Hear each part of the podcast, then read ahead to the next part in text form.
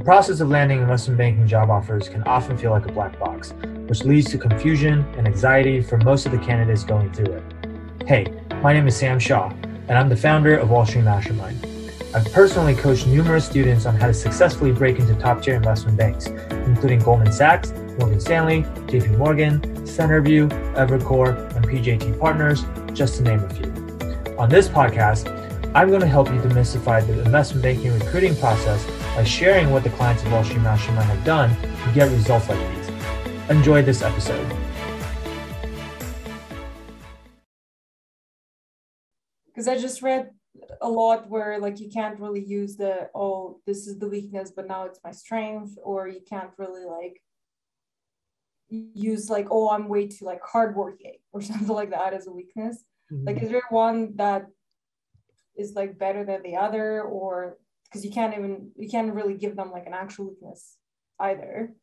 No you can give actual weaknesses. That's that's the misconception that people have is that they think that you can't give a real weakness. It's not a trick question. The question is like what's your greatest weakness? Because let's be honest everyone's got weaknesses. Mm-hmm. so what they're really seeing is like one do you have the self-awareness mm-hmm. to know what your weakness is? So if you say like oh, i don't have any weakness or whatever then it's like then you lack self awareness, right? And people who don't have self awareness probably will never really improve. And then the second thing is, uh, you can have a real weakness. It just can't be a detrimental weakness to the job that you're applying for. Like you can't say like, oh, I'm really lazy, or oh, I suck at managing competing deadlines, or uh, I'm bad with numbers. Like those are like fundamentally important to the job, mm-hmm. right? But like otherwise, you know, having a real real weakness is fine, but it's more important that you want to pick a weakness where you have an example of what you've been able to do to try to work on that weakness. So it's not that you don't have a weakness, but it's like, what have you done about it? Right. So, you know, like the weakness that I used before, and this is a real weakness, um, is that I had um, like sometimes my demeanor can be too laid back and it's like actually doesn't match how I am like it doesn't really match how I really am as a person. Like it doesn't really match my personality on the inside.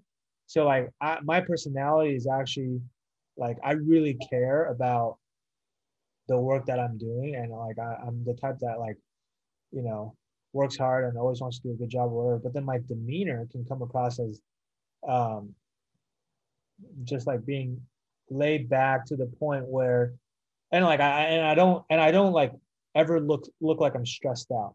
Right. Like mm-hmm. I, am always like like I just I look the same no matter what.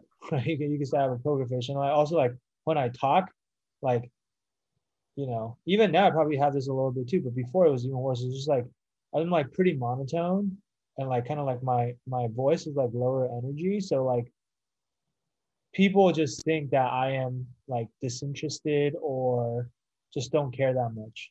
Right. Like just like very nonchalant almost. Right.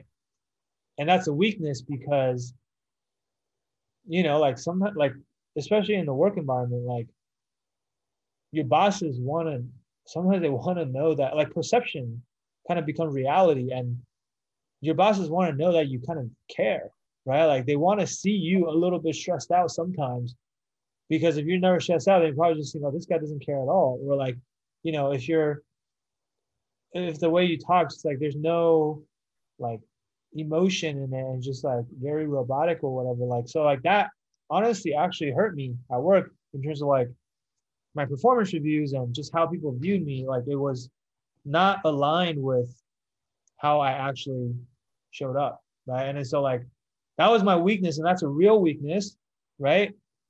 But it's not like a detrimental one, um, because I'm saying I actually do care. I just like don't know how to express it or don't come across that way. And then like what I did about it was, I actually went to a uh, like a speech coach, basically, mm-hmm. and like once a week I worked with this coach on just like on my voice basically or like on how i spoke it's like you know having more inflection in my voice, having more like variance as opposed to just being like very monotone and like ending my sentences, uh, you know, on a downward pitch as opposed to upward pitch and like, you know, very nuanced stuff like that that I never thought about until I worked with a coach, right? And I did that consistently every week for whatever, six months, 12 months, whatever. And then I started seeing improvements. And then in my subsequent performance reviews, I actually got feedback from my bosses that, you know, um, that I seem to care a lot more now or whatever, blah, blah, blah. And so like, that's like the positive result from what I did, right? So like, there's a framework in the behavior module on how to answer weakness questions, basically like, you know, just using a Spark outline. And so it's like, just come up with something where you have something to point to where you can say like, yeah, I actually, I know this is my weakness and I worked on it. And then this was like the improvement that I got. And here's what I learned from, you know, working on this weakness. Uh, like that, that's all you have to do. Right? So it doesn't have to be a fake weakness. In fact, it shouldn't be a fake weakness because people will see right past that. Um, but it should be like something that you genuinely think is a weakness. Does that make sense? Thanks for listening to this episode. Interested in discovering how you can get personalized one on one coaching from Wall Street Mastermind to help you beat out the massive amount of competition out there?